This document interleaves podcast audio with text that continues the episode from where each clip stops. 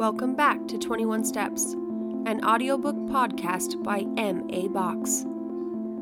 Chapter 20 Derek moved quietly and with his head down through the rest of the hallway, trying to prepare himself to face the crowd that would no doubt be waiting outside. His shackles rattled as he moved his feet forward one at a time. Ahead of him, the officer opened the door and the sunlight fell through like water spilling over a dam. Derek squinted in the light and put his head down even farther. The roar of the crowd outside the door was intimidating to say the least. Derek continued focusing on putting one foot in front of the other as he moved out of the door and down the steps. Monster, asshole, evil, and murderer were the words that filled his ears over and over again. He tried to stay focused and to continue to move, but he could feel his body becoming weary under the stress. His knees began to shake and he felt like he might fall. He continued walking one step at a time. He reached the blue van that he had arrived in and he fell into the back seat, followed by other passengers. He closed his eyes and dropped his head against the side window and tried to avoid all sounds and feeling. He thought of his sons and tried to picture them in his mind. Derek went back to his cell that night and collapsed on the bed.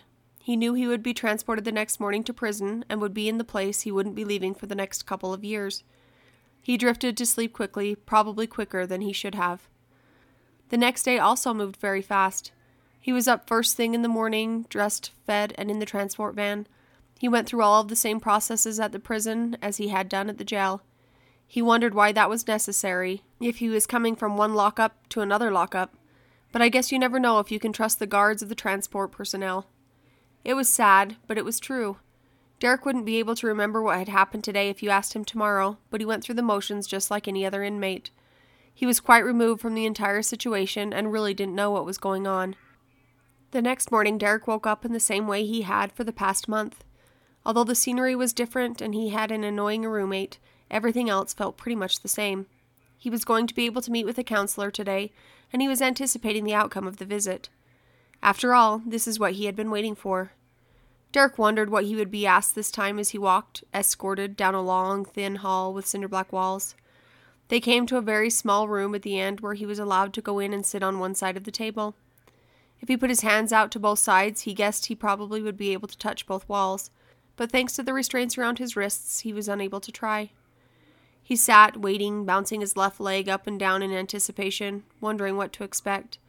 He didn't have to wait very long before a small man, probably in his late thirties with glasses and hair parted down the middle, walked into the room. He was wearing an inexpensive suit with a red tie that had a stain down the front that Derek assumed was probably chocolate shake left over from a previous day. The man reached out his hand to Derek and introduced himself as Tom Sandish. He said he was a psychiatrist that worked on a contract with the prison and that he would be here to help Derek if he needed anything at all. Derek guessed he was probably gay and a very nice person. Derek pulled out his hand to shake Tom's as the metal clanked against the table between them. I'm Derek, he said, trying to be polite. I've read some of your files already, Derek, but I'm very excited to get to know the real you. I may ask you some questions that you've already heard before, but if you could answer them for me anyway, that would be helpful. Also, I want you to feel like you can talk to me about anything, so feel free to interject whenever you need to, okay? Tom said. Okay, Derek replied, trying very hard to match the happiness that Tom was projecting, although Derek was sure that he had just come off very fake. Okay, so tell me, Derek, why are you here today? I drowned my wife. Why did you drown your wife? I don't know, it just happened. I didn't mean to. I tried to take it back, but it was too late. Okay, so you think you are here today only because you drowned your wife? Well, yeah, I didn't do anything else. Okay, so what do you think led to you drowning your wife? I don't know, I got mad. I just wasn't thinking, I reacted. I didn't even know what I was doing. Had you ever felt this way before? You mean like killing somebody? No, not that I can think of. No, I mean like you were just doing something reacting without knowing why. I guess. Sometimes I feel like I am not a part of myself. Is that what you mean? Exactly. Let's talk about those times. Can you remember the first time this happened? Let me think. I don't know. I guess when I was younger, the first time was probably when my mom tried to fill me up with water. I felt like I stepped aside and just watched. I couldn't feel anything. Tell me about that. What do you mean, fill me up with water? Derek told him the story about when he was five years old. His mother had been asleep as usual on the living room couch. He had gone outside to play, although it was terribly cold, just to get some fresh air and try to avoid feeling hungry. He was running in circles around the backyard when his mother came out yelling at him and asked him to come into the house. Derek walked into the door. She grabbed his arm and pulled him toward the living room. She was squeezing so hard, Derek thought she was going to break his arm in two. She started accusing him of eating her last piece of pizza that she had had on the table. She knew she had left it there, so that meant he must have eaten it. Derek didn't eat the pizza, and he tried to explain that to her and tell her that she must have eaten it. She didn't believe him, so she pulled him into the bathtub and turned on the water. She kept putting his head under there and holding open his mouth so it would fill up with water. Derek remembered feeling terrified, and then feeling nothing. He knows that he was fighting and telling her that he didn't eat the pizza, but he didn't really remember feeling.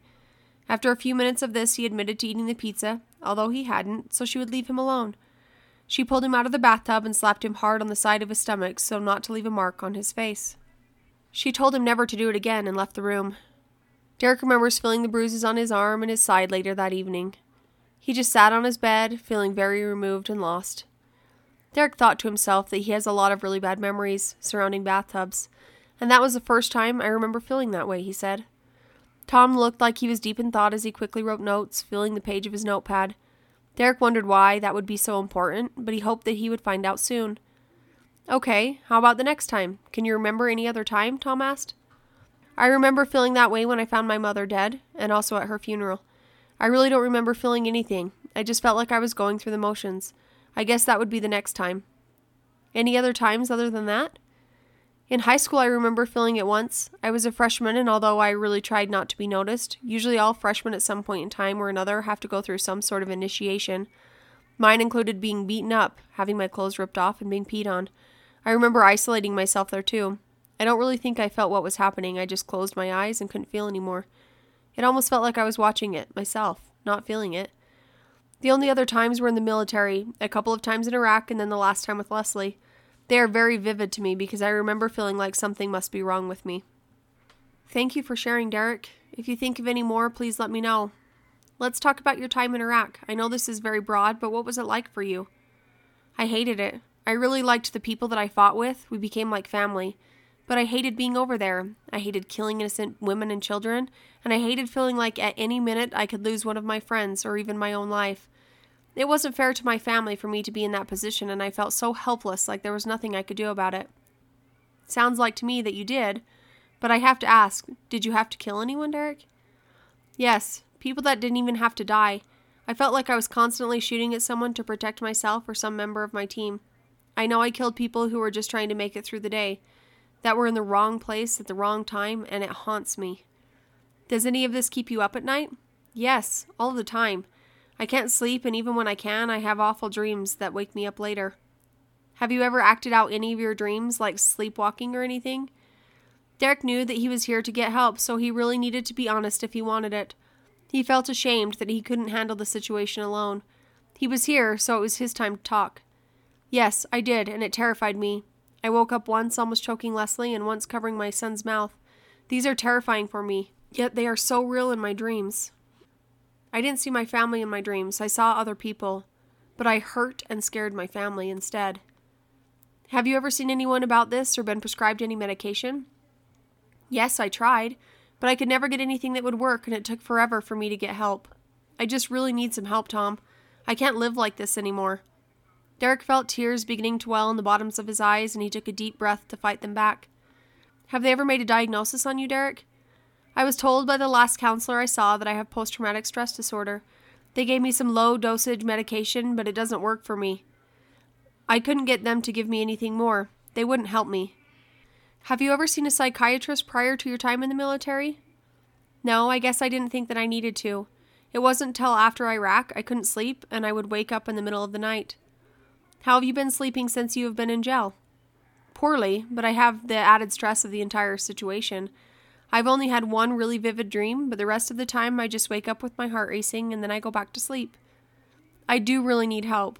I want to be able to go back to my life as it was. I want to be able to see my sons and know that they are safe in my presence.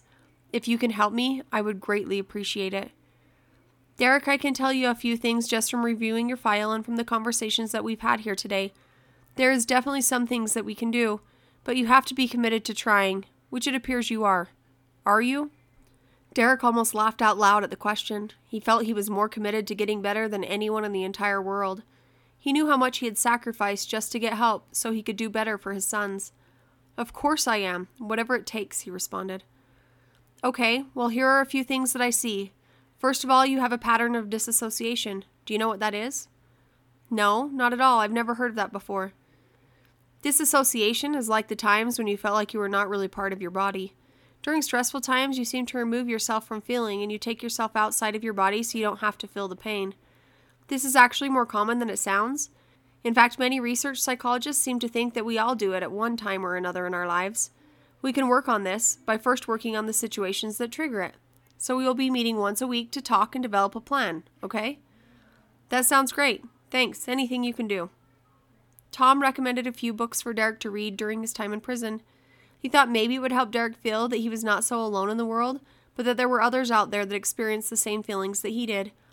As for the post traumatic stress disorder, it is very rare to see PTSD and depersonalization disorder in the same person, but I have no doubt, Derek, that you definitely suffer from both. You've had very real and separate traumatic events that have led to the development of both of these circumstances. I do have some medication I want to prescribe that will help you deal with the PTSD and to sleep at night, but we will also discuss some of these situations in our meetings each week as well. How does that sound? I am so thankful to you, Tom. I can't tell you how much this means and how relieved I am. Derek really was relieved. He finally felt like someone was hearing him and that he was finally going to get the help that he needed. He was going to work hard and make sure to do things right so he could one day return back to his sons and lead a normal life. He actually felt happy for the first time in a long time. He shook Tom's hand as he walked out the door and had a sudden urge to bow down at his feet and thank him. He was so grateful. Derek went through the dinner line, and while still avoiding others and trying not to stand out, he had a feeling of happiness and lightness that he hadn't felt in a long time. He hadn't even taken a pill yet, but he felt hope, and that meant a lot for Derek. To have hope, which he hadn't felt in a really long time. Tune in next time as we continue 21 Steps.